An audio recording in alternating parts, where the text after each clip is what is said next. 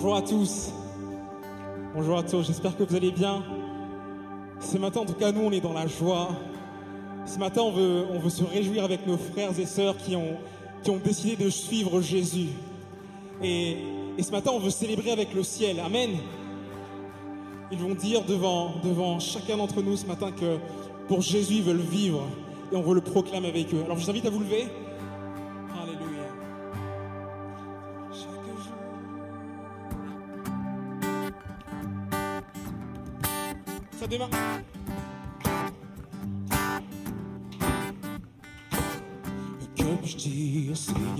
C'est toi qui m'as donné la vie. Comment expliquer?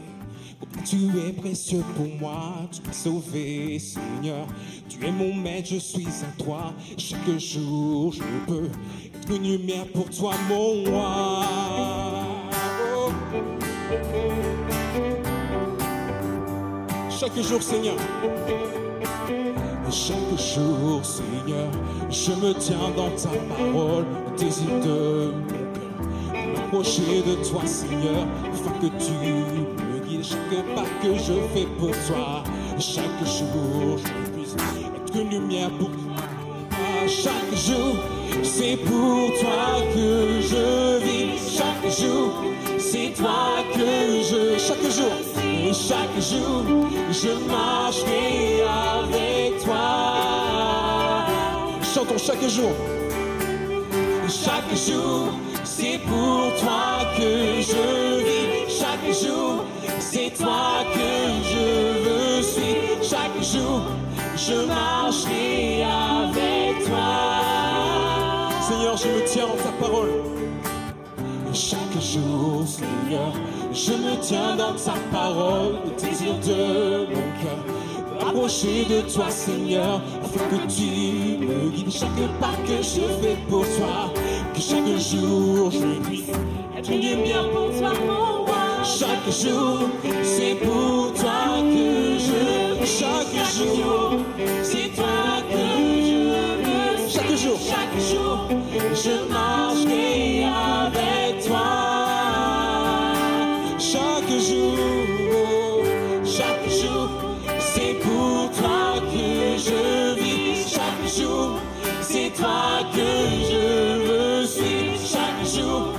je marcherai avec toi. Disons, je veux vivre. Je veux vivre pour toi. Je veux vivre, je veux vivre. Je veux vivre, je veux vivre pour toi, Seigneur. Je veux vivre pour toi, Jésus. Je veux vivre pour toi, Seigneur. Je veux vivre pour toi. Je veux vivre pour toi, Seigneur. Ensemble, je veux vivre. Je veux vivre pour toi. Je veux vivre pour toi, Jésus. Je veux vivre pour toi.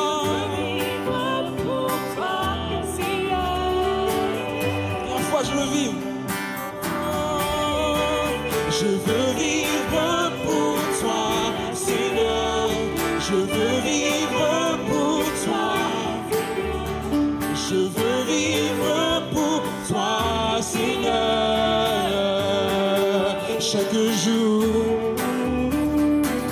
chaque jour, c'est pour toi que chaque jour, chaque jour, C'est toi que je chaque jour, Seigneur.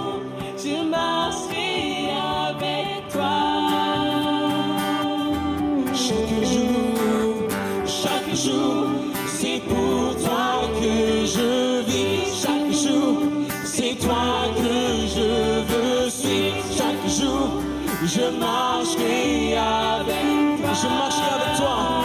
Je marcherai avec toi. Je marcherai avec. Je marcherai. Je marcherai avec toi. Alléluia. Je marcherai avec toi. Nous proclamons ce Dieu puissant, c'est Dieu qui peut tout, le Dieu de l'impossible, qui ramène le mort à la vie, qui a changé leur cœur ce matin. Oh, oh. Oui, nous voulons proclamer qu'il a vaincu la mort. Dieu est puissant pour chacun de nous encore ce matin. Nous voulons le proclamer à travers ce chant.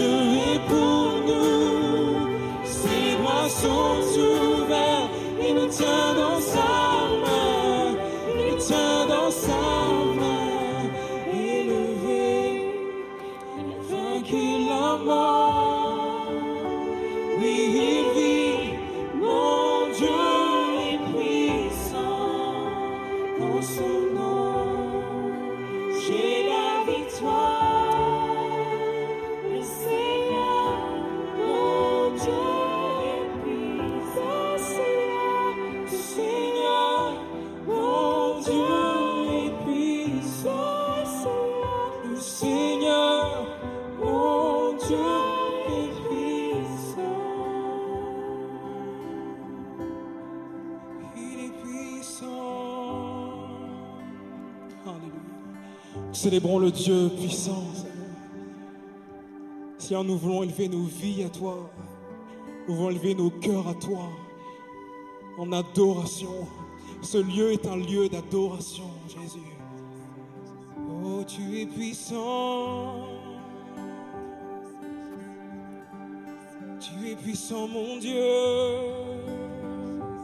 Chantons ensemble, élevé, élevé élevé. L'Église chante, il a vaincu la mort, oui il vit, oui il vit, mon Dieu est Proclame par son nom, tu as la victoire en son nom. J'ai la victoire. Le Seigneur est puissant. Le Seigneur, mon Dieu, il te chante, élevé.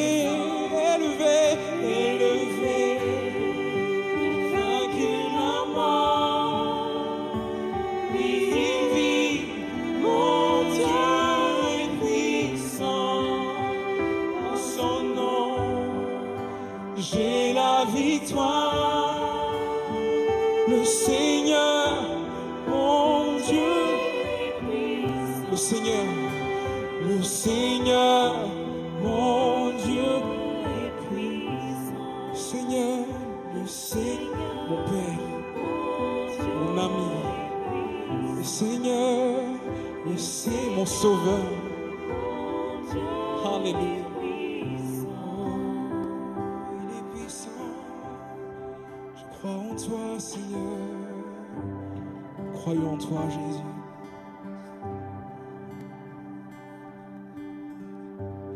Notre Père éternel, toi qui as tout créé, Dieu tout-puissant. C'est par ton Saint-Esprit que Jésus fut conçu, Christ notre Sauveur. Oui, je crois en Dieu notre Père. Oui, je crois Oui, je crois en ton Saint-Esprit, ô Trinité divine. Oui, je crois à la résurrection,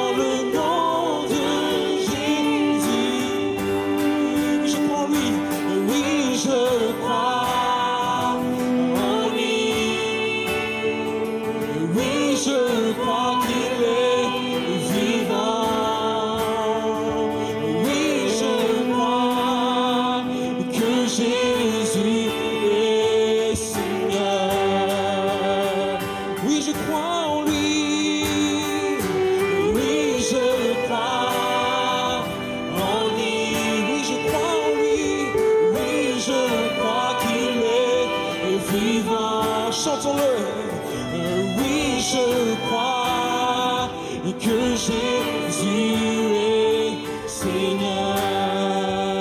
Je crois à la vie éternelle. Oh, je crois à la vie éternelle. Je crois que d'une vierge il est né. Je crois à la communion des saints et en ta sainte église. Je crois à la résurrection quand Jésus reviendra. Car oui, je crois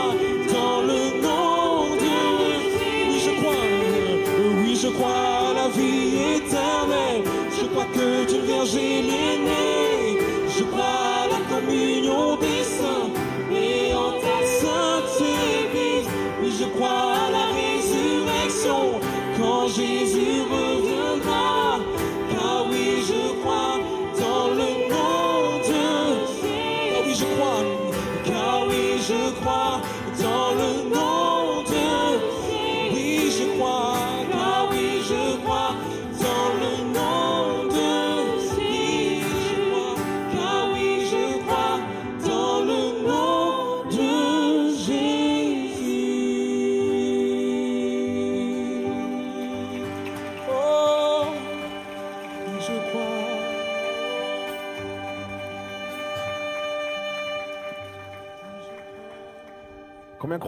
que le Seigneur est ici Est-ce qu'on peut encore applaudir plus fort cette présence de Dieu?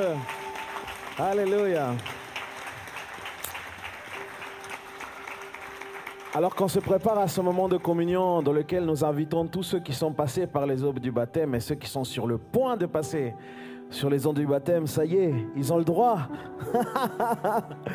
C'est le jour de victoire pour vous. C'est la communion, les amis. C'est ça la communion.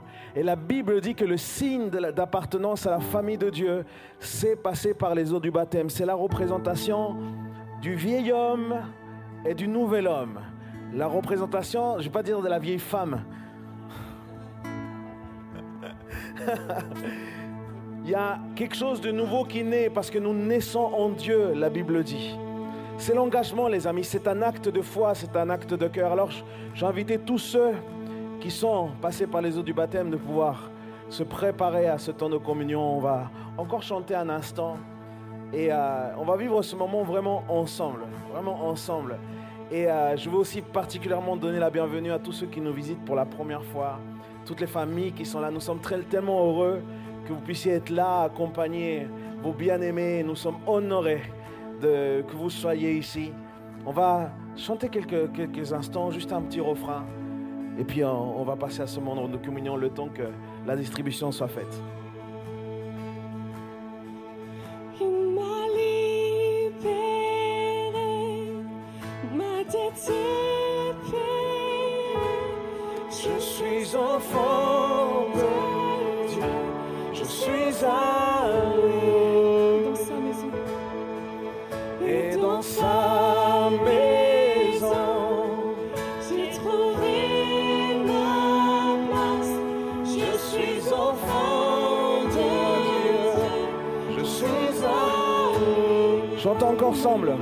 Il m'a libéré, il m'a libéré.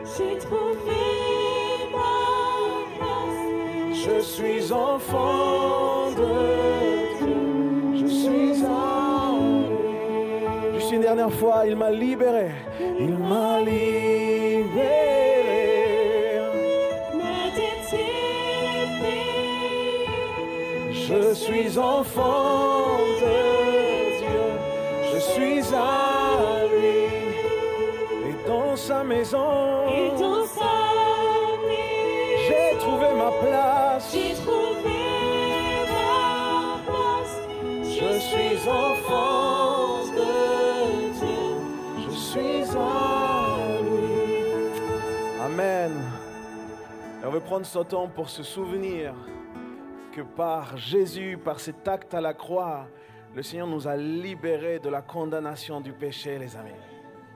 Ah, le péché nous destinait à une mort éternelle. Et parce que Jésus est allé à la croix, nous avons la vie éternelle, les amis.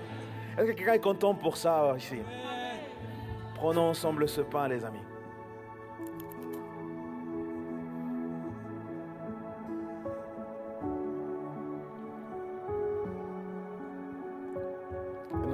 Cette coupe qui est le symbole du sang, l'alliance que Dieu a fait avec nous.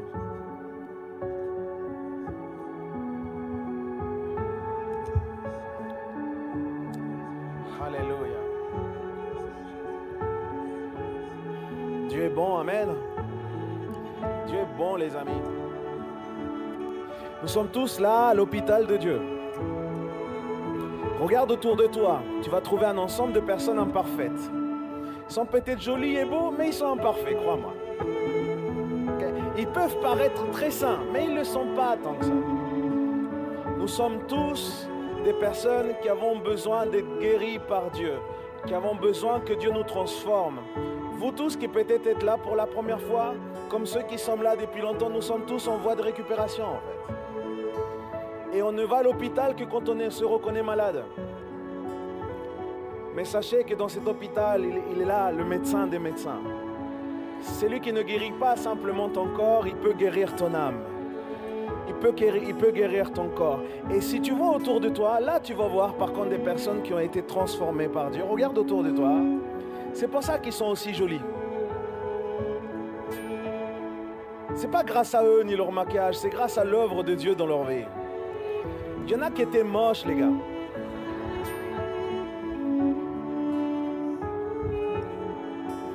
Mais Dieu leur a fait beaucoup grâce. Quelqu'un peut dire avec moi, merci Jésus pour ton œuvre à la croix. Merci Jésus. Merci Jésus pour ton sang versé pour moi. Merci Jésus parce que tu m'accueilles et tu m'acceptes tel que je suis et je peux venir librement dans ta présence. Au nom de Jésus, est-ce qu'on peut applaudir Jésus ce matin? Amen, amen. Amen, merci beaucoup. Très bien. Avant de vous asseoir, dites bonjour à quelqu'un, faites-lui un check au moins.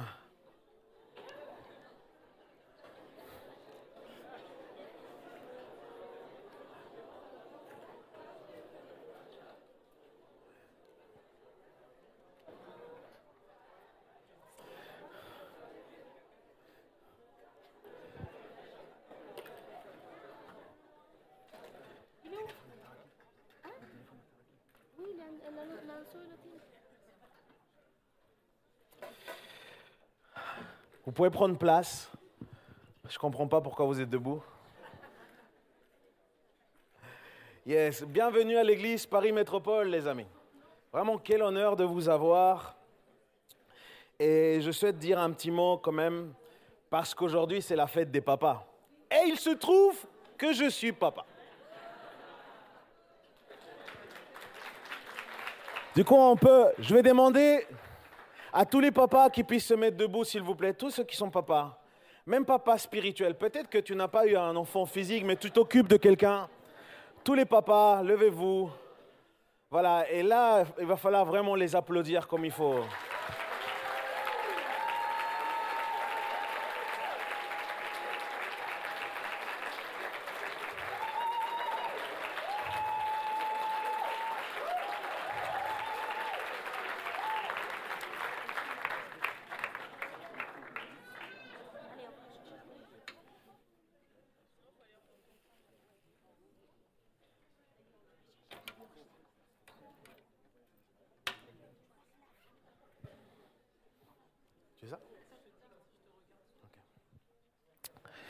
Fête des papas, hein.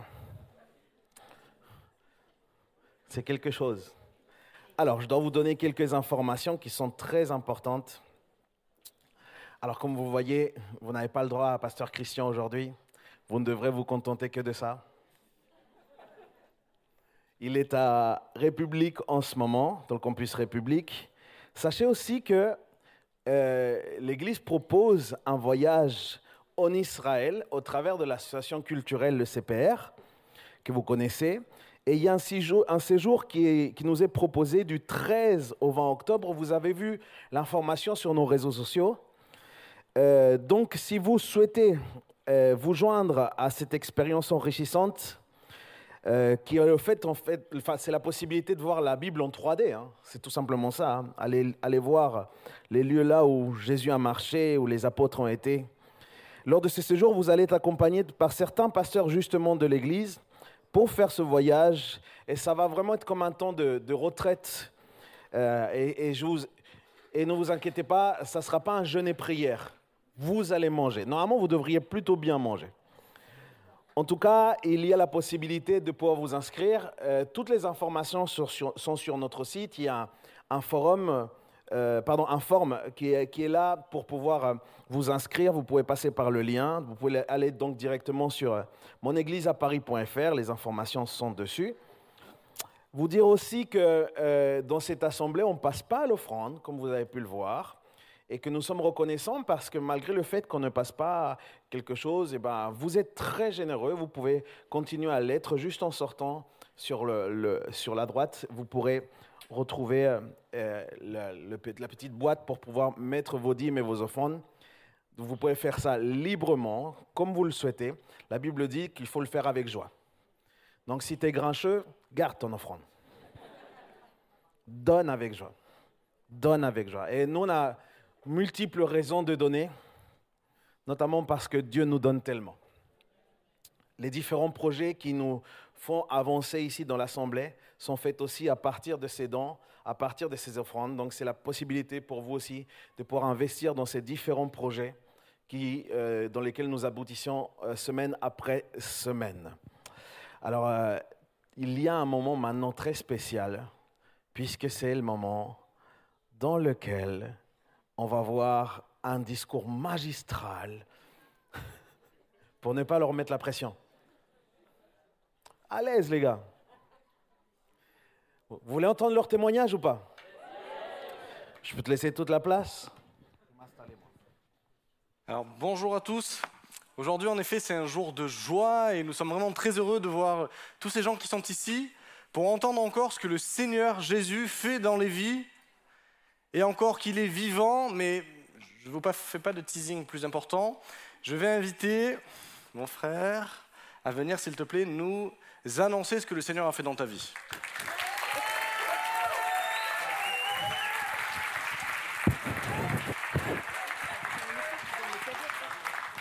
Le micro, euh, Léandro.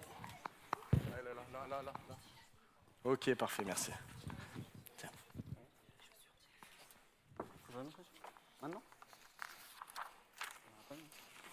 Faut que je regarde mieux, comme ça après ça va aller mieux. Euh, bonjour, je m'appelle Dylan, j'ai 23 ans. Euh, j'ai vécu en Vendée jusqu'à l'âge de 20 ans. Euh, j'ai entendu parler de Dieu en 2012 exactement, parce que mon papa qui est présent ici aujourd'hui s'est baptisé et j'ai été à son baptême et j'ai vraiment été touché. Mais pendant toutes ces années, j'avais vraiment pas le cœur à, à être avec Dieu parce que j'étais jeune, voilà, tout ça. Et en 2018, j'ai une année très compliquée sentimentalement et aussi professionnellement. C'était une année assez très dure pour moi. Et euh, mon cœur a toujours été fermé. C'est-à-dire que je me suis dit, si je me mets avec Dieu, je vais avoir une vie ennuyante, ça va pas être bien, euh, je vais être cadré. euh, parce que j'en entendais parler. Mon père m'avait initié à des camps chrétiens, donc je savais tout ça. J'avais la connaissance. Mais je me suis dit, ça va être une vie ennuyante. C'est pas pour moi. C'est pas pour moi. Et en 2018, en fait, je suis confronté à ça. Ma, ma, ma vie est catastrophique. Je, sincèrement, je vous dis, je vais vers la mort si je suis comme ça. Mais mes parents me donnaient tout l'amour qu'il fallait, mais il me manquait quelque chose. J'avais un vide énorme en moi. C'est-à-dire que je, savais qu'ils pouvaient le combler, mais mon cœur, j'étais borné, j'étais têtu. Les gens qui me connaissent savent que je suis têtu. Et je voulais pas, je voulais absolument pas. Et en 2018, comme je vous ai dit, gros problème sentimental, professionnel, donc je suis à bout. Et je suis dans ma chambre et je dis Seigneur, là, il faut, il faut que ça change.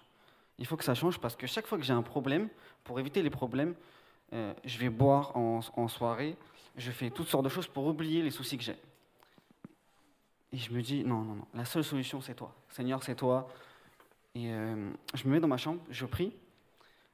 Ben, comme vous savez, à mon avis, il ne paie énormément moi. Il ne paie énormément moi. Et euh, ça me rassure. Je lâche tout ce que j'ai. Tout. Là, je lâche tout. C'est bon. Ça fait trop longtemps, depuis 2012, de 2012 à 2018, ça fait trop longtemps que je lâche tout. Je te donne tout, Seigneur. Maintenant, guide ma vie, guide les choix. Parce que moi, je peux pas être tout seul. hein. C'est bon. J'en ai marre. Le vide, là, il est trop, il est trop gros. Et euh, en fait, ce qui se passe, c'est que euh, dans les premiers jours, il se passe pas grand-chose. Mais euh, en fait, si vous voulez, je m'en veux, beaucoup parce que je repêche souvent. Et comme j'ai donné ma, vie à, à Jésus, eh ben, comment expliquer? Euh, Je pêche souvent, du coup, je m'en veux encore plus, si vous voulez. Là, il y a un sentiment vraiment de coupable, en fait, encore plus qu'avant. Et euh, je dis, il faut trouver une solution. Moi, je peux pas rester comme ça. Et j'ai une idée qui vient en tête, c'est euh, de venir à Paris, parce que j'étais déjà venu à, Paris avec un, parce que j'ai un, un- bon ami à moi depuis 10 ans de camp chrétien qui s'appelle Manu, que tout le monde connaît ici normalement. Et il m'avait amené ici à EPM quelques fois, et je me sentais bien. Et euh, j'avais cette idée en Vendée euh, de, me rapprocher un peu plus de Paris, mais j'étais pas courageux. Franchement, j'étais pas courageux. Euh, comme je vous dis, j'habite en Vendée, c'est la campagne. Pour venir à Paris, c'est pas, c'est pas, c'est un contexte complètement qui est- c'est, différent, c'est pas la même chose. Et en fait, ce qui se passe, c'est que Dieu me met encore une paix énorme dans mon cœur. Il me dit, ne t'inquiète pas, tous les problèmes que tu peux penser, par exemple, moi j'avais un problème, c'était abandonner ma famille. Partir, ma soeur, quand je suis parti, elle avait 10 ans. Euh, ma mère, j'ai toujours une grosse relation avec ma mère. Euh, mon père, c'est pareil, mon beau-père, mon oncle, qui est présent aussi. Si je pars, je les abandonne. Qu'est-ce que je fais, Seigneur? Je pars avec euh, quelques amis à, Paris, mais ça se passe comment? Et il m'a dit, ne t'inquiète pas. Ne t'inquiète pas. Et je suis parti à Paris, mais vraiment avec une paix énorme. C'est-à-dire que je suis parti à Paris sans travail et sans argent pour payer le deuxième loyer. Je suis parti comme ça. Je me suis dit, bon, je sais que tu vas pourvoir. J'avais une confiance énorme. D'ailleurs, euh, je suis arrivé dans une maison où il y avait Leandro euh, qui vient de prêcher et Danison Gonçalves, qu'à mon avis à l'église tout le monde connaît. et euh, ce qui veut dire qu'en gros, dès la première semaine, j'ai trouvé un travail. Je peux payer les loyers après tout ça. Et en gros, tous les problèmes, tous les doutes que j'avais, il les a réglés en 30 secondes. C'est-à-dire tout, ce que j'avais en moi, toute la frustration, il les a, il balayés. Il les a enlevés. Et après toute ma vie, jusqu'à 2020 où je suis arrivé, ma vie est, bien meilleure. Je suis beaucoup plus heureux. Ma famille me manque, bien sûr, mais je suis beaucoup plus heureux aujourd'hui. Ma, vie a totalement changé. Et euh, pour finir, j'aimerais dire que là où c'est fort avec Dieu, c'est que avant, je, me moquais de lui. Je savais qu'il pouvait me sauver, mais je me moquais de lui. Euh, je faisais les pires péchés au monde pour moi, mais il m'a jamais lâché. À chaque fois j'avais besoin, il était toujours là. Et c'est ça qui est beau. C'est là où il est différent avec tous les autres, c'est que quand j'avais besoin, il était toujours là.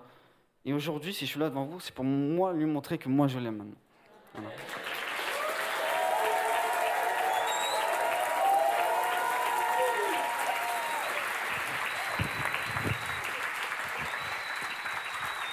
Alors Dylan, je t'en prie, rentre dans l'eau. Ah oui, avec les chaussures, non.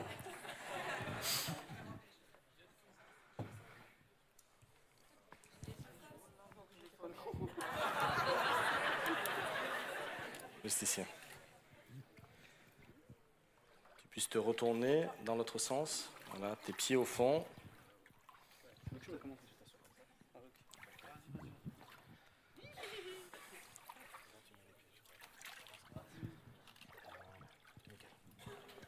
Très bien.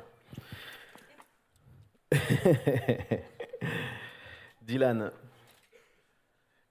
est-ce que tu confesses que Jésus-Christ est ton Seigneur et ton Sauveur Oui, oui, bien sûr, bien sûr. Ah, bah oui. Ah là, oui. Est-ce que tu décides par cet acte, non pas simplement de, de faire un acte, mais de t'engager à, à le suivre toute ta vie? Oui, oui. oui. Sur ta confession de foi, je te baptise au nom du Père, du Fils et du Saint-Esprit.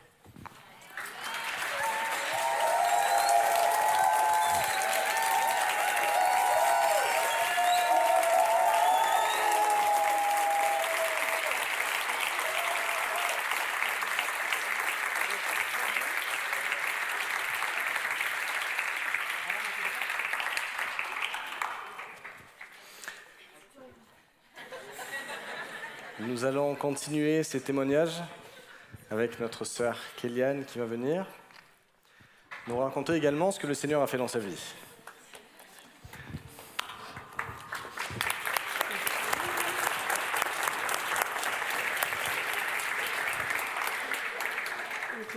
Bonjour à tous. Alors moi je m'appelle Kéliane, j'ai 22 ans et d'aussi loin que je puisse me rappeler, j'ai toujours euh, eu cette image de moi, enfin l'image de ce que je voulais être, paraître et euh, du coup, ça a fait que j'ai vraiment eu une vraie exigence rapidement dans ma vie, en fait, de ce que je voulais euh, ressembler, à quoi je voulais ressembler. Et sans que je sache vraiment comment, au fil du temps, c'est progressivement devenu un véritable poids pour ma vie. Mais euh, moi, j'ai quand même grandi dans une famille chrétienne où j'allais à l'église tous les dimanches, où on priait, on lisait la Bible, et je connaissais vraiment Dieu à travers ma famille. Mais euh, voilà, je connaissais vraiment Dieu et euh, on m'a toujours appris que euh, quand face aux situations, aux complications, quand on a des questionnements, Dieu était la solution. Du coup, euh, voilà, moi j'ai grandi, je suis allée au collège, je suis allée au lycée, j'ai fait une licence.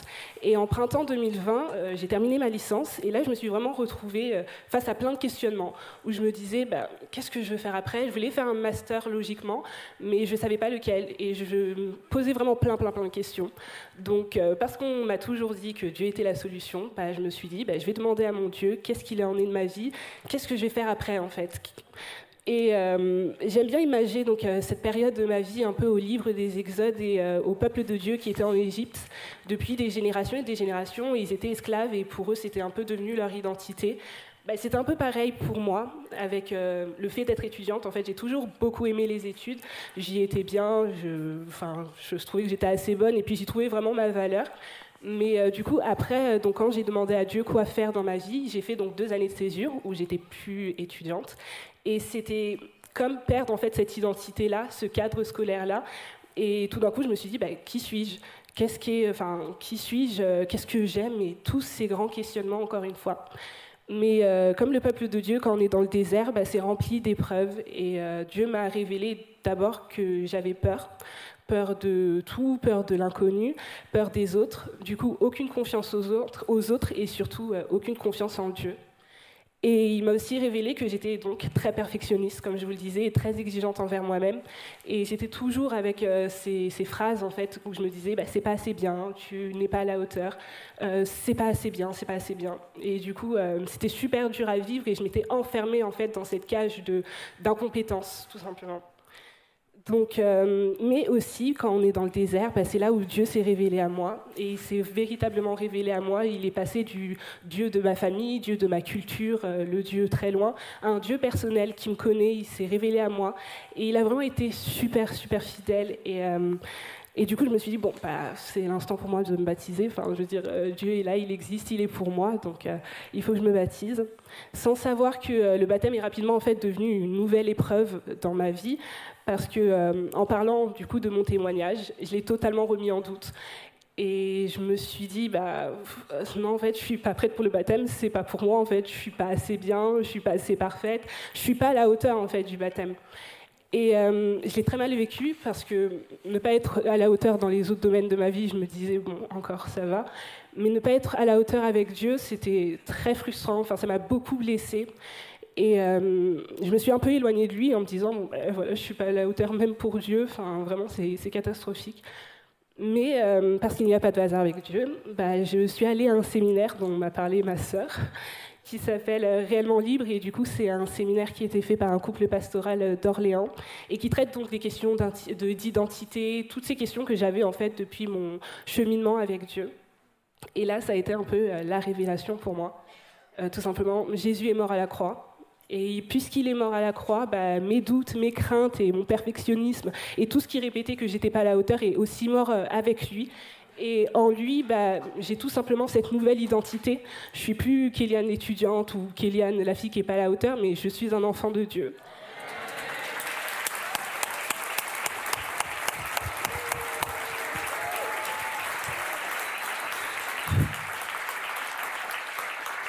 parce que je suis un enfant de Dieu, je sais que je suis à la hauteur du plan que Dieu a préparé pour moi. Et aujourd'hui, euh, je suis du coup devant vous tous et ma famille pour me saisir de cette nouvelle identité qui est la mienne devant tout le monde.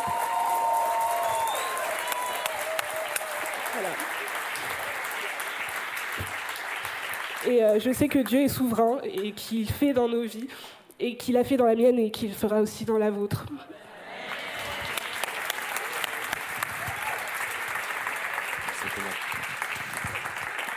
Bien, Kéliane, après ce témoignage, on ne peut que s'attendre à ce que tu répondes à cette question. Est-ce que tu veux toujours te faire baptiser? Est-ce que tu penses que Jésus, aujourd'hui, t'a rendu libre? Est-ce qu'aujourd'hui, tu penses être une enfant de Dieu? Est-ce qu'aujourd'hui, tu acceptes de le suivre tous les jours de ta vie? Et faire sa volonté? Sur ton engagement de foi, je te baptise au nom du Père, du Fils et du Saint-Esprit.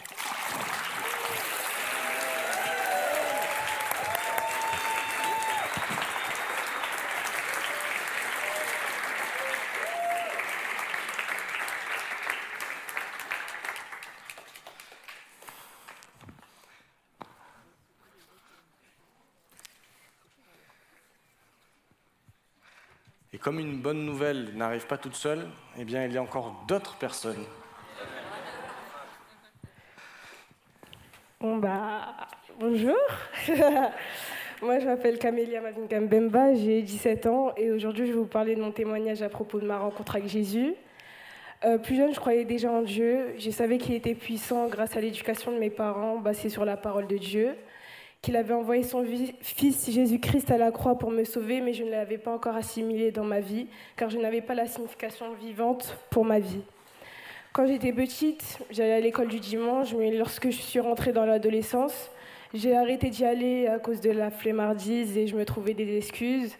Je ne méditais pas la, parole, euh, la Bible, dû au manque de motivation, mais ma sœur m'achetait des livres sur Jésus ou encore la Bible illustrée et je priais parce que c'était recommandé pour sa protection et pour les biens et les besoins matériels. j'ai commencé à m'intéresser à Dieu et à Jésus lorsque j'étais en seconde, euh, mais je lui laissais pas encore la place qu'il devait avoir dans ma vie. Je continuais à croire que c'était moi qui contrôlais ma vie, que ma réussite dépendait de moi, de mes efforts. Euh, je ne racontais pas toute la vérité sur ce que je ressentais à Dieu. J'avais très peur de l'échec, angoissée, stressée. Je ne faisais pas confiance à Dieu et je doutais beaucoup de moi. Malgré que j'étais réservée, j'étais impulsive et réagissais pas toujours de la meilleure des façons face à des problèmes. C'est durant mon année de première que j'ai rencontré Jésus en fin d'année 2020. J'avais toujours cette mentalité de contrôle, même si Dieu avait déjà commencé à agir. Dû à cela, je me suis épuisée, j'ai été tourmentée, remplie de doutes sur mon avenir. Je priais, mais je n'y croyais pas. Je tombais presque en dépression, qui me demander à quoi ça sert de vivre, malgré le fait que ma famille m'encourageait, même avec la parole de Dieu, mais je me sentais extrêmement seule. Un soir, le 14 octobre, anniversaire de ma sœur d'ailleurs, ma mère m'a dit une phrase qui m'a chamboulée. J'ai vraiment senti que Jésus me parlait. Cette nuit-là, j'ai prié en pleurs, en lui disant clairement que sans lui pour contrôler ma vie, sans son intervention, j'allais mourir intérieurement et sombrer mentalement. Le Seigneur s'est alors révélé à moi d'une telle puissance que ça m'a ébloui et la première chose qu'il m'a dit, c'est enfin ma fille, tel un père bienveillant qui m'aime malgré toutes mes fautes. J'ai été touchée dans mon cœur et j'ai alors réellement décidé d'accepter Jésus dans ma vie comme sauveur et Seigneur et qu'il soit le maître de ma vie. Puis par la suite, tout s'arrangeait, psychologiquement comme physiquement jusqu'à aujourd'hui. Il m'a libérée de l'emprise de la peur, de l'angoisse, du stress en continu, de l'anxiété et maintenant ce n'est plus le regard des autres ou encore le divertissement que je valorise, mais le Seigneur et le fait de lui plaire. J'ai alors accepté le sacrifice de Jésus dans ma vie et j'aime aller à l'église, méditer sa parole, prier et le louer. C'est pourquoi aujourd'hui, je veux me faire baptiser et prendre l'engagement de le suivre tous les jours de ma vie.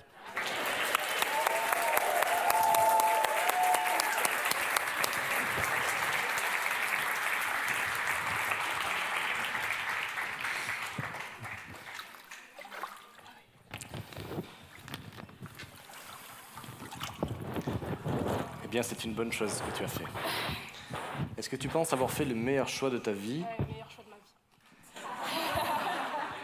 Est-ce que tu penses qu'aujourd'hui Jésus est mort pour toi à la croix? Qu'aujourd'hui tu n'as plus de péché qui t'empêche de t'approcher de Dieu?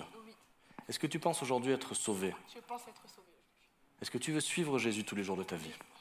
Sur ta confession de foi, je te baptise au nom du Père, du Fils et du Saint-Esprit.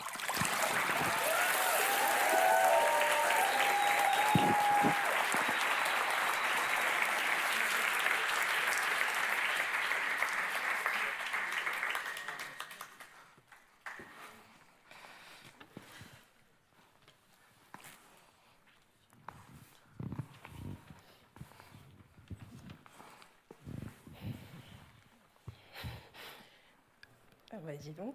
Pardon. Euh, bonjour à tous, je m'appelle Louis, j'ai 18 ans et aujourd'hui je vais vous présenter mon témoignage. Alors il faut savoir que le Seigneur m'a appelé très tôt vers lui. Ayant vécu dans une famille chrétienne, je me suis posé des questions très tôt sur qui était la personne de Dieu et pourquoi je ne l'entendais pas. Je souhaitais réellement expérimenter sa présence. Étant petite, euh, j'avais une nounou chrétienne qui me gardait lorsque mes parents étaient au travail. Les échanges avec elle m'aidaient énormément et je sentais que Dieu m'appelait à lui à travers elle. Alors, avec de la persévérance, j'ai eu ma rencontre personnelle avec le Seigneur à l'âge de 8 ans, au travers d'une prière, et depuis ce jour-là, le Seigneur ne m'a jamais abandonnée. Comme quoi, il n'y a pas d'âge avec le Seigneur. Mais le temps a passé, et au fil des années, je me suis énormément éloignée de lui. Je n'avais plus d'intérêt à prier, ni à lire la Bible, ou même d'aller à l'église. Pourtant, je sentais que le Seigneur me rappelait à lui à travers des prédications et des camps chrétiens, mais je n'étais toujours pas décidée à revenir vers lui complètement. 2019 a donc été l'année décisive pour moi, puisque je sentais que je tournais en rond et je me sentais vraiment vide sans Jésus. Je sentais que Dieu m'appelait de plus en plus et que je ne pouvais pas changer sans lui. C'est ainsi qu'en octobre 2019, j'ai décidé de me repentir et de revenir à Jésus et j'ai ressenti une paix incroyable ce jour-là. Et je me suis rendu compte que le Seigneur avait toujours été présent, même quand je ne l'étais pas. Entre 2019 et aujourd'hui, j'ai eu des combats, j'ai eu des baisses comme des hausses de foi et beaucoup de doutes, mais surtout je me suis rendu compte que je voulais sceller mon choix de suivre Jésus par ce baptême. J'ai longtemps eu peur parce que je ne me trouvais pas assez bien pour franchir cette étape, mais je suis consciente, consciente aujourd'hui qu'il n'y a qu'en Jésus que je suis sauvée. C'est donc pour ça que je suis prête aujourd'hui à honorer la promesse que j'avais faite à Dieu depuis l'âge de mes 8 ans, celle de le suivre pour toujours.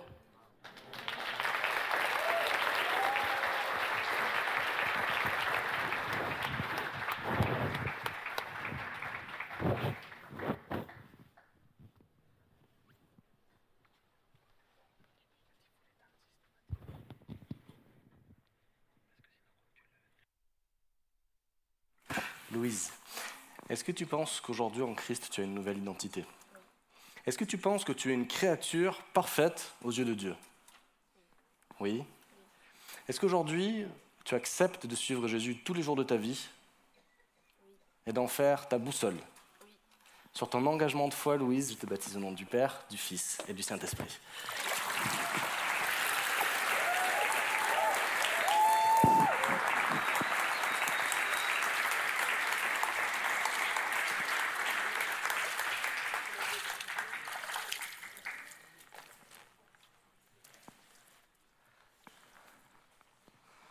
Continuer par Minjin, si tu veux bien venir.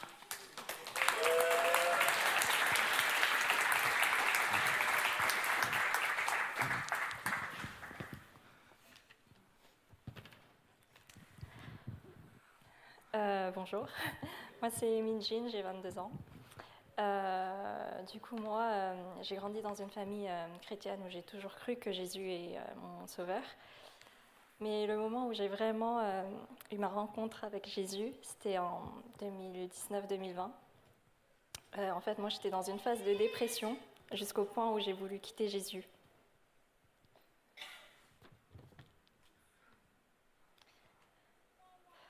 Où euh, je lui avais dit que Jésus, tu es faux, tu ne peux pas me laisser dans cette dépression. Je ne peux plus te croire et je vais te quitter. Pendant tout ce moment-là, j'avais du mal à aller à l'église, à prier, euh, etc. J'avais des peurs, des craintes, de la tristesse. J'étais perdue, j'étais détruite et je ne savais plus comment donner de l'ordre dans tout ce que j'avais perdu.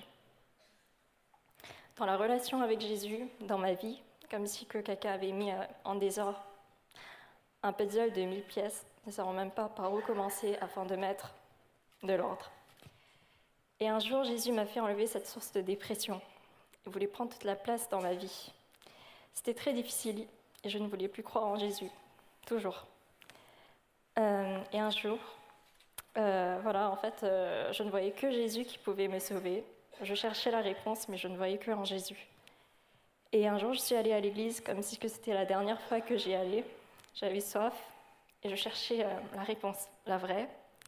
Ce jour-là, c'était étrange parce que c'était comme si que Jésus avait préparé euh, ce jour-là pour moi, qu'il m'avait appelé pour changer ma vie. Jésus me parlait directement, me répondait à tous mes questionnements et doutes que j'ai pu avoir pendant euh, tous ces moments obscurs. Dans ce même jour, le pasteur avait une parole pour une personne, une parole de restauration et de rencontre, et je me sentais concernée. Jésus m'appelait encore une fois, malgré que je voulais le quitter, et j'ai décidé de le suivre. Et moi qui cherchais comment recommencer avec lui, c'était étrange, mais ce jour-là, le pasteur parlait aussi de l'importance de la Bible, et moi qui ai eu du mal à lire et méditer la parole de Dieu malgré mes nombreuses résolutions depuis des années, depuis ce jour-là, Jésus m'a permis de le chercher dans la Bible. Je suis sortie de ce culte avec joie, paix, j'étais libérée, je trouvais cet espoir perdu en Jésus-Christ. Euh, depuis ce jour, c'est comme si je rentrais dans une autre dimension avec Jésus. Ma vie a changé. Il s'est révélé à moi au travers de sa parole, me restaurer, me montrer réellement qui il est. Pendant ce temps de restauration, Jésus m'a permis de reconnaître réellement que Jésus est mon sauveur, que mon identité se trouve en lui, que ma vie l'appartient. Il m'a rempli et euh, il m'a permis de dire que maintenant c'est plus le Jésus de mes parents ou de ma famille, mais mon Dieu à moi. Et au final, quand j'ai demandé à Jésus, Jésus, pourquoi tu m'as permis toutes ces choses en fait? Pourquoi toutes ces choses se sont passées? Toutes les réponses qu'il m'a données, c'était parce que je t'aime en fait. Et maintenant, Jésus se révèle à moi.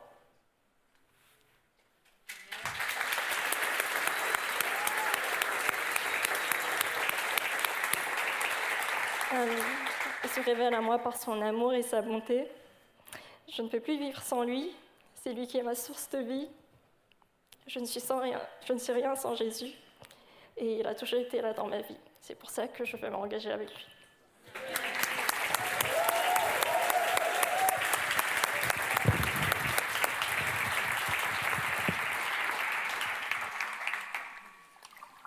Je vais juste récupérer tes lunettes.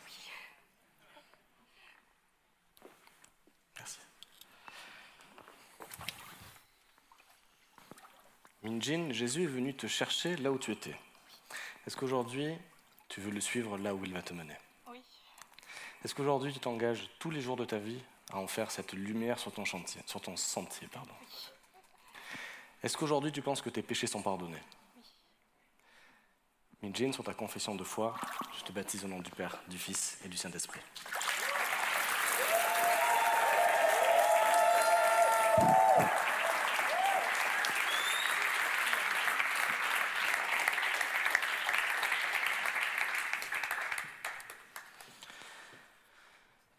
Nous allons terminer par Audrey.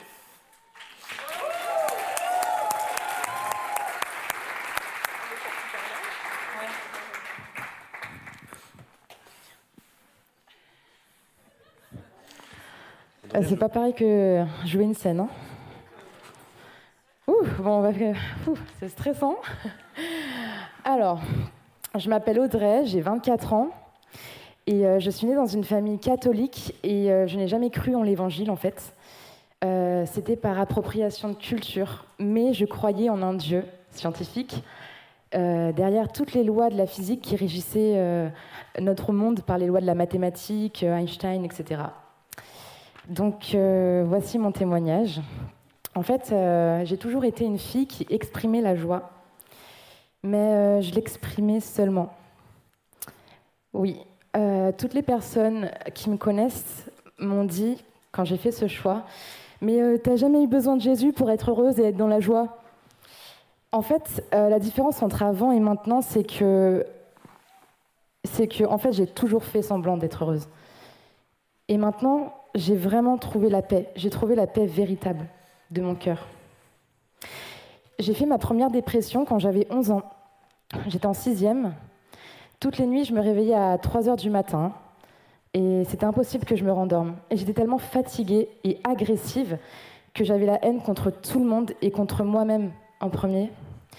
Et euh, j'avais déjà mes premières envies de suicide. euh, parce que je voulais aspirer à ce repos que je ne trouvais pas. Au fil des années, le temps passe et j'alterne les phases de dépression et euphorique. Bipolarité dans le monde scientifique, on peut dire ça comme ça. Et euh, les soirées avec la drogue, l'alcool, les relations d'un soir, ça n'arrange pas forcément euh, la stabilité psychiatrique. Donc euh, j'ai été suivie pendant six ans par un psychiatre et un an par un psychologue. Je vous promets que c'est plus joyeux après. hein. L'année dernière, j'ai rencontré Jésus. Il m'a parlé à, travers un pasteur de l'église d'Orléans. Euh, il a dit des choses sur ma vie dont j'avais parlé à personne, à une seule personne. Et en fait, à, partir de ce moment-là, j'ai commencé à, à ressentir quelque chose que j'avais pas eu depuis mon enfance, qui s'appelle l'espoir. Et euh, j'ai commencé à me poser des questions et à me dire que finalement, il existait peut-être un Dieu dans ce monde. Alors j'ai décidé de croire, j'ai décidé de le chercher. Il faut savoir que j'ai mis quand même cinq mois avant d'accepter de marcher avec lui parce que je suis un peu euh, têtue. Et, euh, et je me posais énormément de questions, à savoir, euh, oui, mais je posais plein de questions aux pasteurs et aux frères et sœurs, mais alors du coup, c'est lui qui a fait les quatre lois de la physique, force nucléaire faible, force nucléaire forte, mais du coup, c'est lui qui a fait les atomes, mais du coup, ceci, mais du coup, cela. Et les pasteurs, ils ont dit, écoute, Dieu te montrera.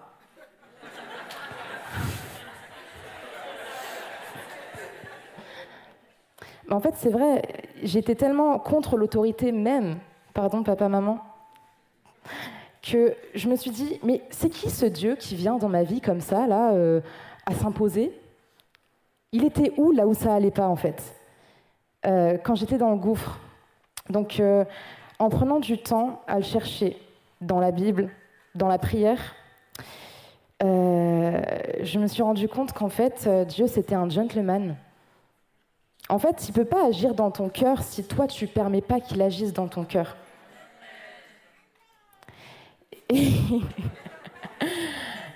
Et, euh, c'est non seulement un gentleman, mais en fait, il faut savoir que Dieu n'est que amour, en fait. Et le véritable amour, c'est quand on laisse le libre arbitre aux gens. Il nous a tous laissé le libre arbitre, en fait. Il peut pas nous forcer.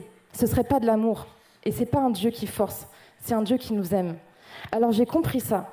Et c'est là que j'ai décidé de dire Seigneur, agis en moi, restaure-moi, fais ce que tu dois faire dans mon cœur, fais ce que tu dois faire dans ma vie. Et euh, j'ai décidé de marcher avec lui, c'était en novembre, au week-end Jap. Et là, boum, ça fait des chocs à pic. non, plus sérieusement, c'était incroyable. J'ai jamais ressenti ça de toute ma vie, de toute mon existence une joie d'enfant que j'avais pas connue depuis que j'avais l'âge de 7 ans, une paix intérieure que même le meilleur shit ou la meilleure bœuf du monde ne peut pas te donner. Une paix incroyable. Et en fait, j'ai retrouvé mon âme d'enfant, je sautais partout. Et euh, quand je suis revenue chez moi, chez moi à ma maison et chez moi chez mes parents, j'ai d'abord fait la paix avec moi-même J'ai fait la paix avec mes parents. Il y a beaucoup de poussière ici, hein. franchement. Et euh, ensuite, j'ai fait la paix avec le monde entier. Aujourd'hui, je suis ici devant vous, à l'Église Paris Métropole, parce que je veux proclamer publiquement le choix spirituel que j'ai fait, il y a huit mois maintenant, celui de marcher avec Jésus. Parce qu'en un an, il a complètement bouleversé ma vie. Il a guéri mon âme. J'ai enfin trouvé le sommeil. J'ai arrêté de fumer de la bœuf, du shit.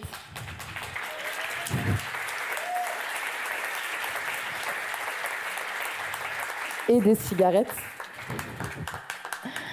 J'avais commencé à 15 ans, donc ça faisait quand même 8 ans que je fumais. Il n'y a rien qui est impossible à Dieu. Je n'ai plus besoin des hommes pour me sentir aimée et exister, j'ai juste besoin de Jésus.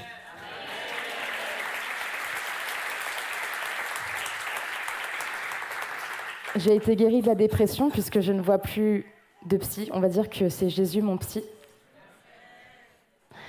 J'ai été guérie de la dépression, de la colère et de l'agressivité. Je suis maintenant remplie d'amour. Dieu n'ouvre pas seulement les portes quand on lui permet d'agir et qu'on se tourne vers lui. En fait, il déroule le tapis rouge vers des chemins de gloire et de vérité et de paix. Voilà.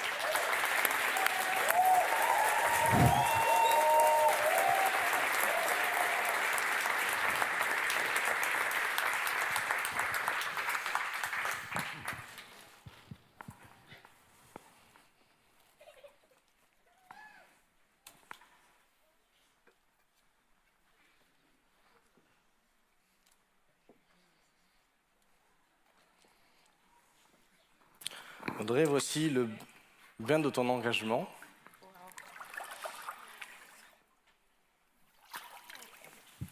Et Jésus a tout payé à la croix pour toi. Et ça, tu le sais puisque tu nous l'as dit.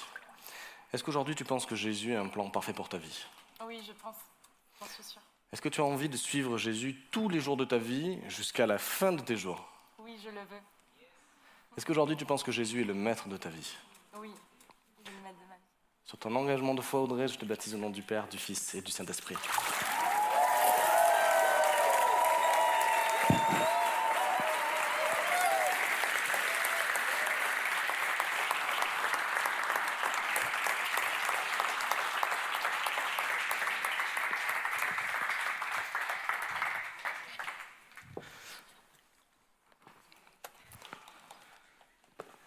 Voilà, nous avons terminé ces moments bénis. Je vois que vous êtes très nombreux. Merci Seigneur.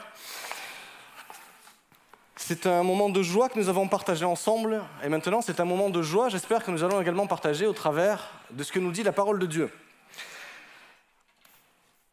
J'aimerais discuter avec vous aujourd'hui sur quelque chose qui est particulier, qui régit un petit peu le monde depuis quelques siècles.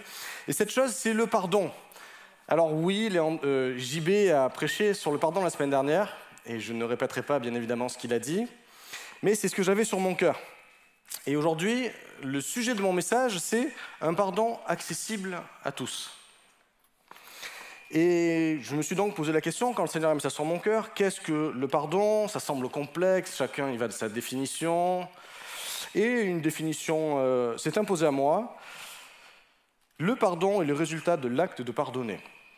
La rémission d'une faute, c'est tenir une offense, une faute pour nulle et renoncer soit au plan personnel d'en tirer vengeance, soit sur le plan institutionnel à poursuivre et punir les responsables. Pardonner va à l'encontre de la fierté, de l'arrogance et de certaines valeurs qui composent aujourd'hui le monde dans lequel on vit. On peut avoir l'impression que pardonner s'apparente à de la faiblesse, simplement. Et un grand psychanalyste dit, Roberto Assalini, sans pardon, la vie est gouvernée par un parcours sans fin de ressentiment et de vengeance. Alors ce n'est pas la Bible, mais c'est une très belle pensée qu'il a là. Sans pardon, la vie est gouvernée par un parcours sans fin de ressentiment et de vengeance. Qu'on se dise les choses, oublier n'est pas pardonner. Enfouir ce que nous ressentons, ce n'est pas pardonner.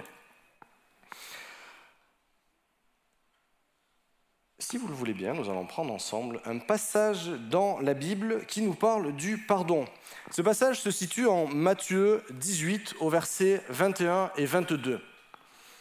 Nous avons Pierre qui est là en train de, de discuter avec Jésus et il lui pose cette question. Seigneur, combien de fois pardonnerai-je à mon frère lorsqu'il péchera contre moi?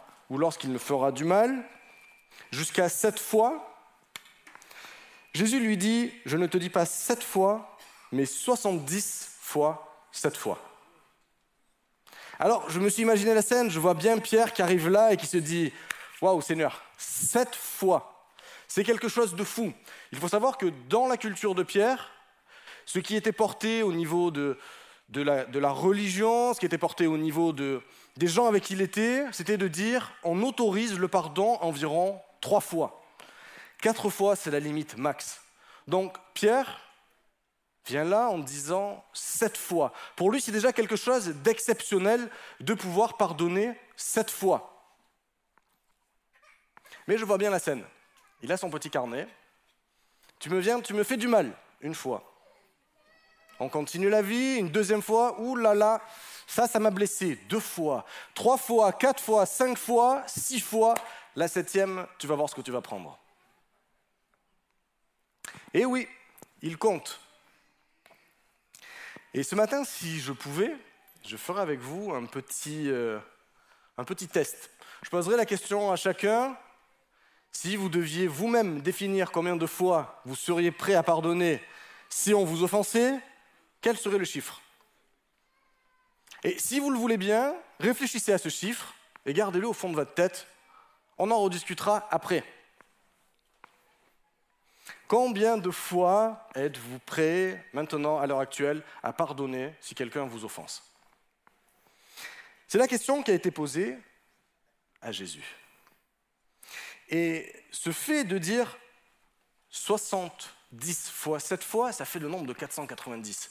Et c'est plus difficile d'aller prendre un petit carnet, là il vous faudrait un gros livre pour écrire de nombreuses pages, et pour arriver à 490, ouf, compliqué.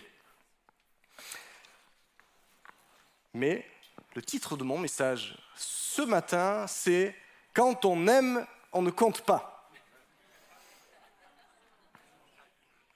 On se le redit ensemble Quand on aime, on ne compte pas. Pierre, dans sa pensée, avec son 7, c'était quelque chose de fou.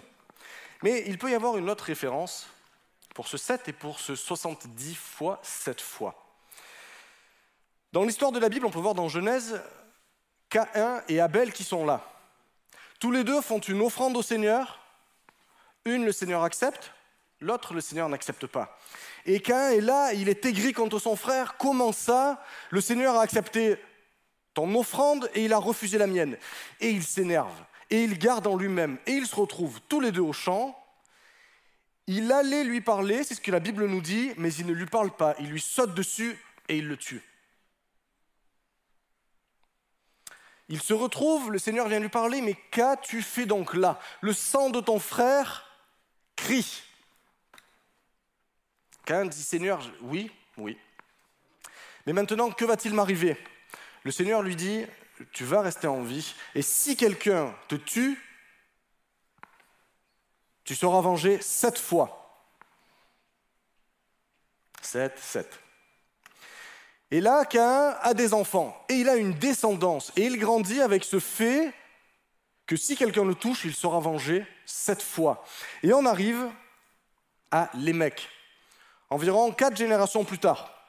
Et Lémec a grandi avec cela et il va dire à ses femmes, Genèse 4, verset 23, Ada et Tila, écoutez-moi bien, femmes de Lémec, et prêtez l'oreille à ce que je vous dis.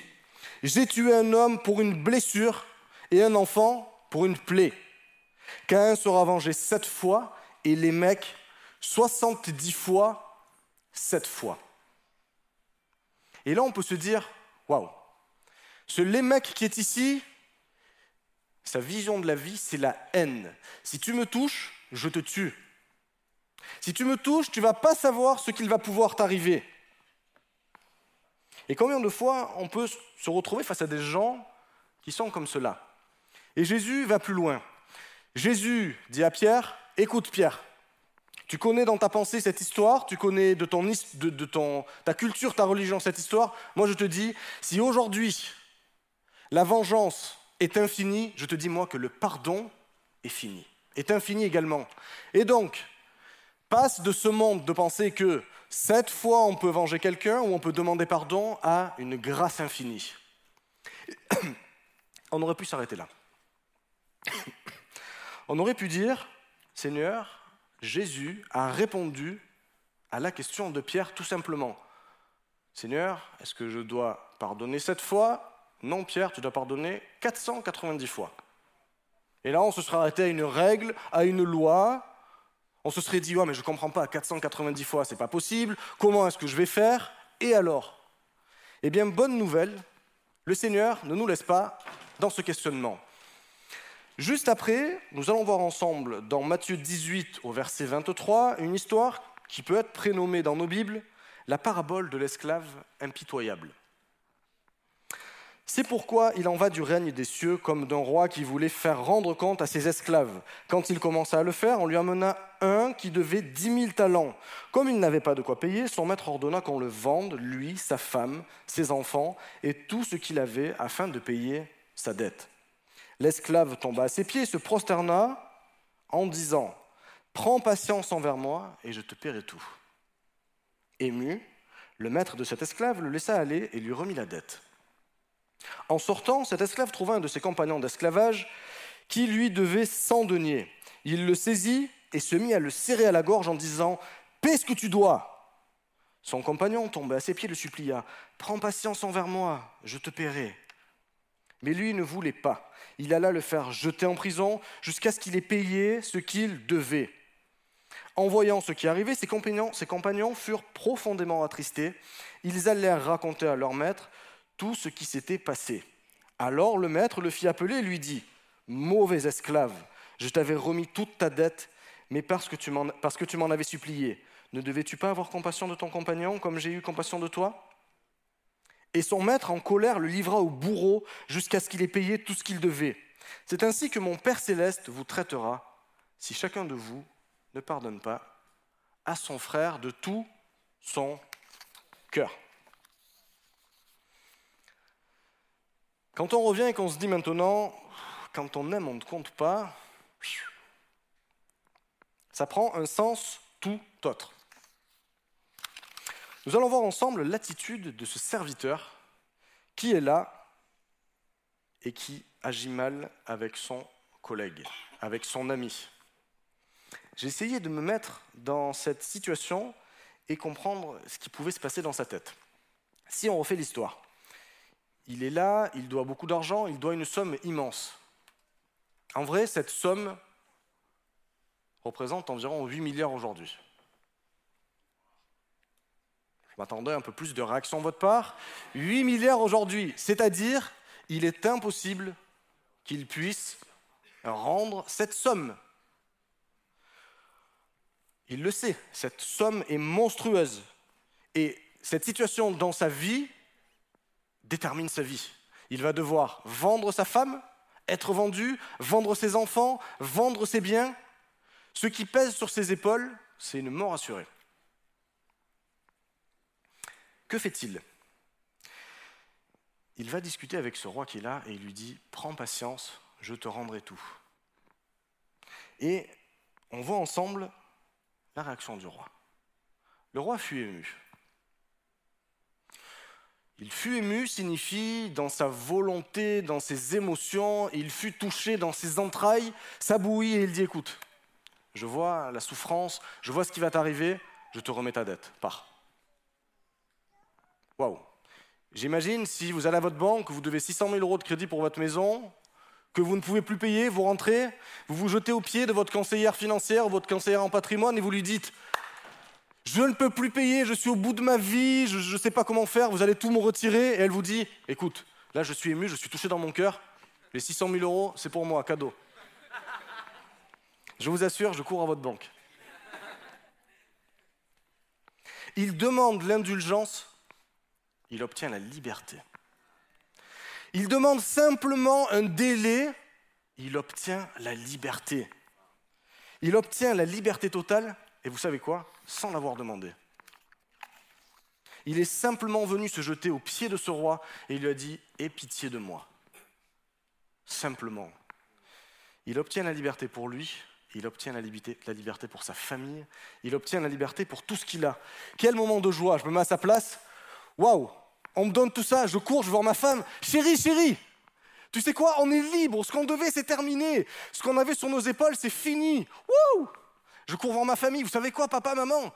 Waouh, je suis heureux. Je vais voir mes amis, je cours partout, je saute. Et là, on regarde sa réaction. Aucune réaction. Pas de merci, pas de waouh, super, rien. Il sort et la première chose qu'il fait, il attrape à la gorge quelqu'un qui lui doit 100 deniers qui représente trois mois de salaire.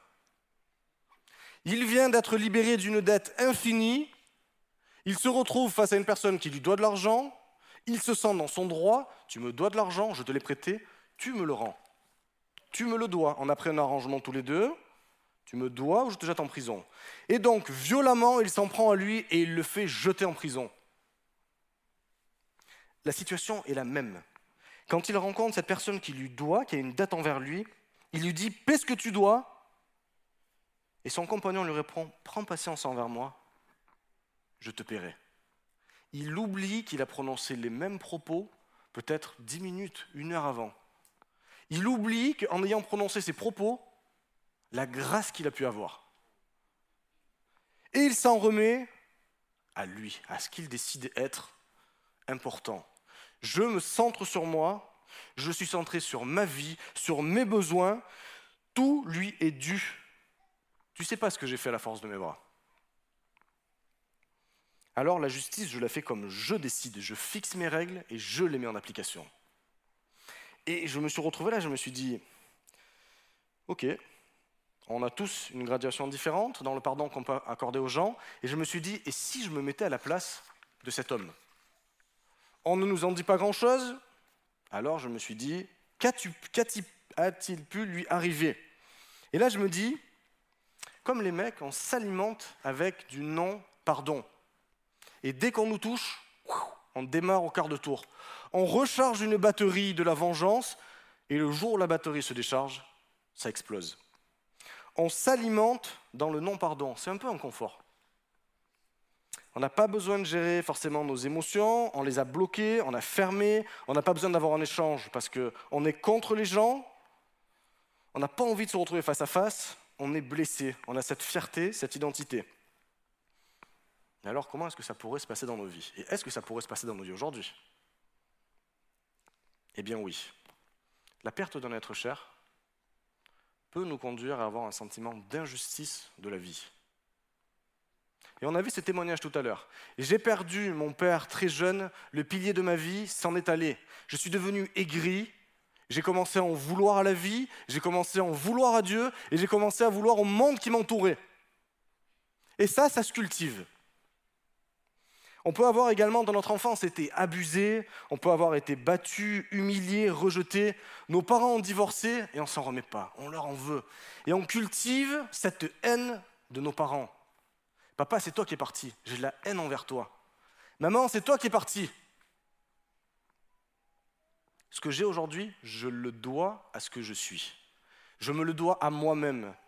Tout ce que j'ai me vient de moi, parce que je me suis construit tout seul. Et on peut avoir tendance à aller dans ce sens-là. Et le pardon, eh bien là, c'est difficile.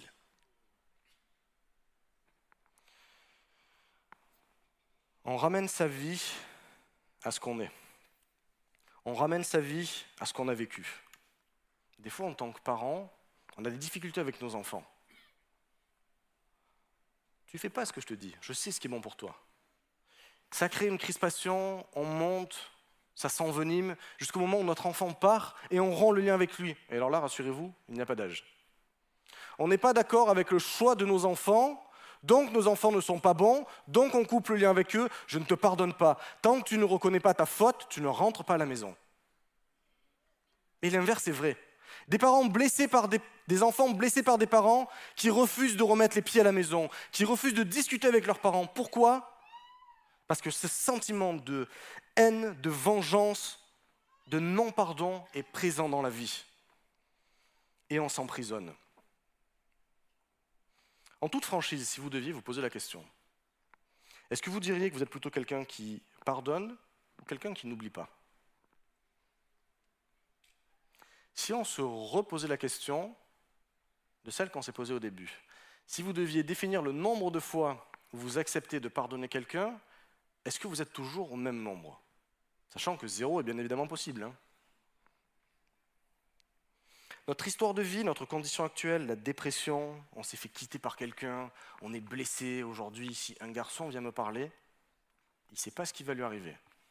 Tous les garçons sont les mêmes, je le sais, je l'ai vécu. Et on s'alimente dans notre vie. La réciproque est bien évidemment vraie. La perception du monde qui nous entoure définit notre justice. Qu'est-ce qui est juste et qu'est-ce qui ne l'est pas? Des fois, simplement, le fait de mal parler peut être, peut être considéré comme une injustice. Et donc, par quelque chose qui va conduire à un non-pardon. Devant Dieu, je vais vous faire un jeu de mots, ce n'est pas juste. Il y a des gens qui ont de l'argent sans rien faire? Oui, grand bien leur en face. Nous n'avons pas à aller nous dire jalousie. Si toi tu viens me parler, toi qui as de l'argent, moi j'ai une vie, je marne tous les jours, je vais travailler, je prends les transports tous les matins, je pars à 7 heures. Et il y a des gens qui travaillent et qui gagnent quatre fois plus que moi. Comment ça, Seigneur? C'est pas juste. On peut aller plus loin, on donne le meilleur à nos enfants, on leur donne ses valeurs, mais on continue à s'alimenter. Il y a quelques années, je ne sais pas si peut-être certains s'en souviennent, dans le RER e en région parisienne, il y avait eu un meurtre. Une personne était là, deux personnes étaient en face, et elles se sont mal regardées, et tout d'un coup la personne a sorti le couteau, bim, je te tue. Pourquoi? La justification devant le tribunal a été, il m'a manqué de respect, il m'a mal regardé. Eh oui. Mais qu'est-ce qui a conduit à cela? Il est important de se poser la question. Qu'est-ce qui a conduit à cet acte? L'acte en lui-même ne représente pas ce qu'il y ait de plus grave, bien que là ce soit très grave, bien évidemment. C'est le schéma qui a conduit. Est-ce que dans notre vie, on a été conditionné à se dire, le fait de pardonner, c'est pour les faibles. Le fait de pardonner, ce n'est pas pour moi. Où en sommes-nous? On devient cultivateur. On cultive le non-pardon. C'est une plante qui monte, qui monte et qui nous pourrit la vie. Et cet homme-là a probablement vécu cela. Et quand on le relit, on peut maintenant le lire à cette lumière-là et à la lumière de notre vie. Quelqu'un qui vous doit quelque chose ou qui vous a fait du mal, quelqu'un qui a fait quelque chose d'injuste à votre égard, comment est-ce que vous allez réagir si vous tombez face à cette personne? En sortant, cet esclave trouva un de ses compagnons d'esclavage qui lui devait 100 deniers. Il le saisit à la gorge et vous connaissez la suite. Il le jeta. Il le jeta violemment. Précédemment, dans, dans, le culte précédent, on avait une dame qui était là, et cette dame a une vie difficile. Elle a perdu ses parents très tôt, elle a fait des enfants sans personne, elle s'est mariée, elle a été battue, humiliée, frappée, rabaissée. Est-ce que vous pensez qu'il est juste que cette femme ne pardonne pas à son mari? On pourrait penser que c'est juste. Vous savez ce qui est arrivé à cette femme? Cette femme a crié au seul qui puisse la délivrer. Et cette personne s'appelle Jésus. Et elle a crié à Jésus en disant, s'il te plaît, délivre-moi de tout cela. Ça pèse sur mes épaules au quotidien. Je n'arrive plus à pardonner, je n'arrive plus à vivre, je n'arrive plus à dormir. Et vous savez qu'en criant à Jésus, Jésus est venu agir dans sa vie. C'est elle qui est allée demander pardon à son mari. Eh oui. Ça va faire la transition pour la suite, c'est la réaction du roi. Quand on relit, il en va du règne des cieux comme d'un roi qui voulait faire rendre compte à ses esclaves. Quand cet homme voit, quand ce roi voit que la personne est là et qu'elle a des problèmes, il est ému de compassion et il lui rend la dette. Il la déclare juste, libérée. Tu peux partir aujourd'hui, va faire ta vie, ta vie est libre. Je ne te demande rien. Tu n'as rien besoin de faire pour avoir ce, cette remise de dette. Et vous savez ce qui est important de noter? Il en va du règne des cieux. Il en va du règne des cieux nous indique où est-ce qu'on se situe. On ne se situe pas dans un monde où la haine, où la violence, où le pardon ne sont pas.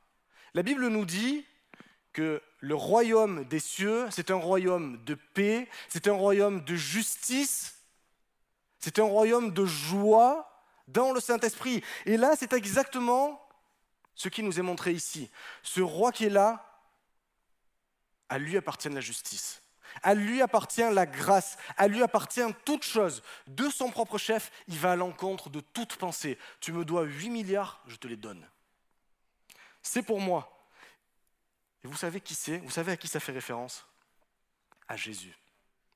Comme Jésus a été ému de compassion quand il a vu ces foules, Jésus a été ému de compassion quand ces aveugles sont venus à lui en lui disant Je suis au bout de ma vie, je ne sais plus quoi faire, je suis exclu de la société, je ne suis pas bien. Jésus, on crie à toi, Jésus fut ému de compassion. Et là, Jésus est aussi ému pour cet esclave. Il est touché et sa réaction est simple. Il vient au secours de lui. C'est un roi qui aime, qui est présent.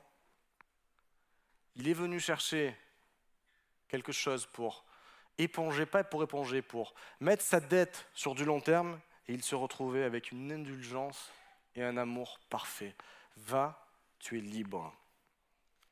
Son passé n'intéresse pas. Il pardonne sans essayer de comprendre, de donner des raisons. Il ne lui dit pas, je te pardonne que si tu me dis pourquoi tu as péché. Je te pardonne que si tu me dis pourquoi ta dette n'est pas réglée. Je te pardonne que sous certaines conditions. Il n'y a pas de conditions. Il a été ému et c'est ce qui a conduit à lui donner un pardon sans justification. L'amour à l'état parfait. On ne met pas de terme au contrat pour le pardon. Tu as un forfait illimité du pardon. Un forfait illimité du pardon pour ta vie. Il va à contre-courant de tout ce qui peut se faire. La justice, c'est la sienne. Et il définit sa justice comme étant parfaite. C'est une justice d'amour et une justice pour chacun d'entre nous. Et on peut voir au travers de ces autres collègues, de ces autres compagnons, qu'ils vont être touchés par ce que ce mauvais esclave a fait. Et ils vont aller voir le roi. Ils vont aller voir le roi signifie qu'ils ont une relation de proximité, qu'ils ont une relation d'écoute, ils ont une relation d'échange. Et vous savez ce qui va arriver à ce serviteur? Il va être jugé comme il a jugé. Le roi va revenir et lui dire Mauvais esclave, je t'avais remis toute ta dette parce que tu m'en avais supplié. Et là, mauvais, c'est pas mauvais comme quand on dit à notre enfant Tu es mauvais, mon fils. Là, mauvais, c'est quelqu'un qui s'est éloigné de Dieu, qui s'est endurci et qui ne veut pas revenir en arrière dans ses choix. J'ai eu compassion pour toi. Tu n'as pas eu compassion pour les autres. Je te livre donc au bourreau jusqu'à ce que tu aies payé ce que tu dois. Mais il ne peut pas payer ce qu'il doit. La remise au bourreau va être un calvaire pour cet homme. Elle va durer toute sa vie. C'est ainsi que mon Père céleste vous traitera si chacun de vous ne pardonne pas à son frère de tout son cœur. Pardonne-nous nos offenses comme nous pardonnons à ceux qui nous ont offensés. Une autre traduction dit Pardonne-nous notre dette comme nous remettons notre dette à ceux qui nous ont fait du mal. Dieu est infini et nous ne pouvons compenser nos péchés. Nous ne pouvons compenser ce que nous avons fait. Nos offenses ne peuvent pas se solder par de bonnes actions. Impossible. La dette est infinie, on ne peut pas remettre des actions infinies. Mais le royaume de Dieu s'est approché et il s'approche encore ce matin. Il t'aime et il ne compte pas ce que tu as fait de mal. Peu importe qui que tu sois, peu importe l'âge que tu es, peu importe ce que tu aies fait, Jésus peut venir dans ta vie parce qu'il a tout accompli à la croix et qu'aujourd'hui il vient te chercher là où tu es. Et il veut te libérer pour qu'à ton tour tu puisses libérer. Il veut libérer ta vie pour qu'à ton tour tu puisses libérer la vie des autres. Ne soyons pas dans un cycle de vengeance, ne soyons pas dans un cycle de haine, mais dans un cycle de pardon. Le pardon produit la vie. Et ce roi donne la vie en abondance. Et ce roi, c'est Jésus. Je vais appeler l'équipe de louanges, s'il vous plaît, qui pourra s'approcher. Et maintenant, je vais vous reposer cette question, comme Pierre l'a posée à Jésus. Alors, Pierre vint lui demander, Seigneur, combien de fois pardonnerai-je à mon frère lorsqu'il a péché contre moi? Et ce matin, je nous pose la question collectivement. Combien de fois pardonnerai-je à mon frère s'il m'a fait du mal? Mais Seigneur, mais les gens sont racistes, ils sont méchants envers moi. Je ne peux pas pardonner quelqu'un qui est raciste, Seigneur. Tu te mets un poids sur les épaules. Le Seigneur t'a pardonné. Mais Seigneur, on m'a fait du mal, j'ai été abusé. Oui, le Seigneur vient te libérer si tu le souhaites. Que veux-tu aujourd'hui? Vivre comme cet homme que nous avons vu au début? Ou si on te frappe, tu tues? Ou préfères-tu la vie en abondance? Un maître qui est là pour toi Un roi qui est là pour toi et pour ta vie, pour ton bien et qui t'aime Le choix peut se faire. Une personne a tout accompli à la croix. Elle t'a remis ta dette. La dette peut être, selon ce qu'en dit Jésus, attribuée au péché. Il n'y a plus de condamnation sur ta vie quand tu es en Christ. Christ a tout accompli à la croix simplement parce qu'il t'aime. Et il veut toucher ton cœur. Et tu peux te retrouver face à un choix. Que veux-tu aujourd'hui? Faire la paix et être dans ce royaume où c'est la joie, la paix et la vraie justice Ou est-ce que tu préfères rester dans si tu me tapes, je te le rends Jésus ne demande rien en échange. Tu n'as pas d'action à faire. Tu as simplement à dire Jésus, je te veux dans ma vie. Nous allons prendre ce chant qui nous dit que la dette est payée. Et je vous invite à, vous lever pour prendre ce chant et faire cette condition dans votre cœur et vous dire, est-ce que vous voulez plutôt savoir combien de fois vous devez pardonner ou plutôt vous dire, je m'en remets à celui qui a tout pardonné?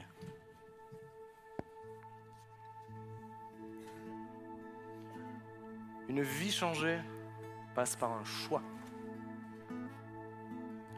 Une vie changée passe par une résolution. Peut-être que tu es dans une situation comme celle-ci et que tu te dis, Seigneur, je veux lâcher, mais je ne sais pas comment faire. Eh bien, le Seigneur voit ton cœur. Tu peux simplement lever ta main et dire, Jésus, je te montre physiquement que oui, je veux. Je veux te donner tout ce qui est dans ma vie et tout ce qui ne va pas. Je veux être libre, Seigneur, en toi. Et nous allons prier pour toi.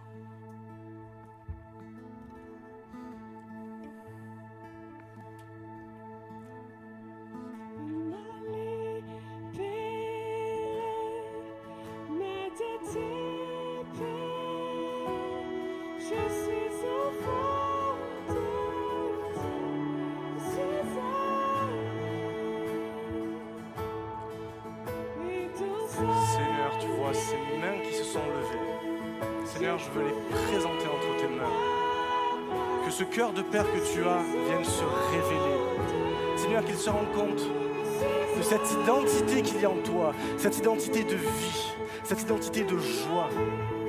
Le passé n'a plus d'importance. Le pardon est pour toi. Accepte-le.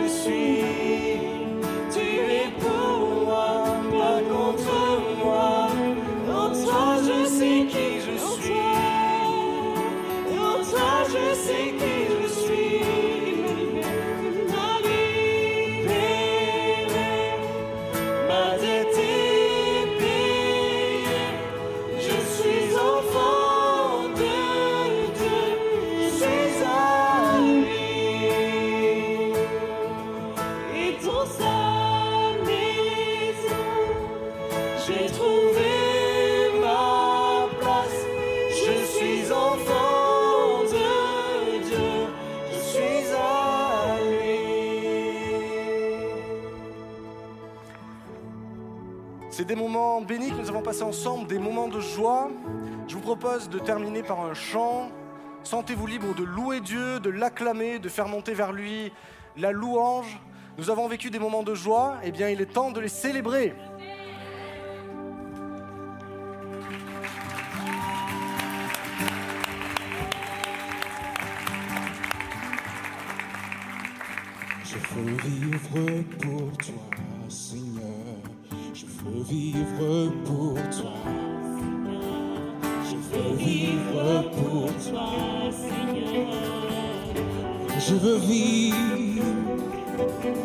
Je veux vivre pour toi, Seigneur. Je veux vivre pour toi. Je veux vivre pour toi, Seigneur. Première fois, je veux vivre. Je veux vivre pour toi, Seigneur. Je veux vivre pour toi. Je veux vivre pour toi, Seigneur. Alors chaque jour,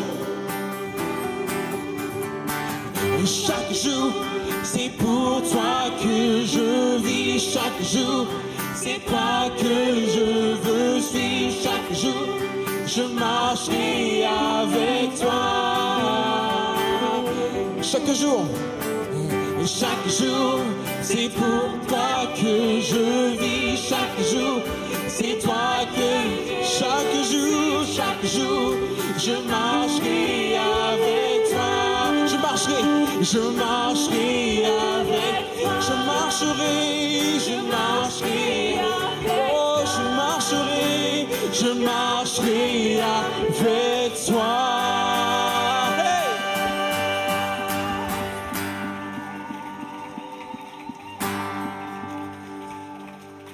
Amen. Bon dimanche à tous.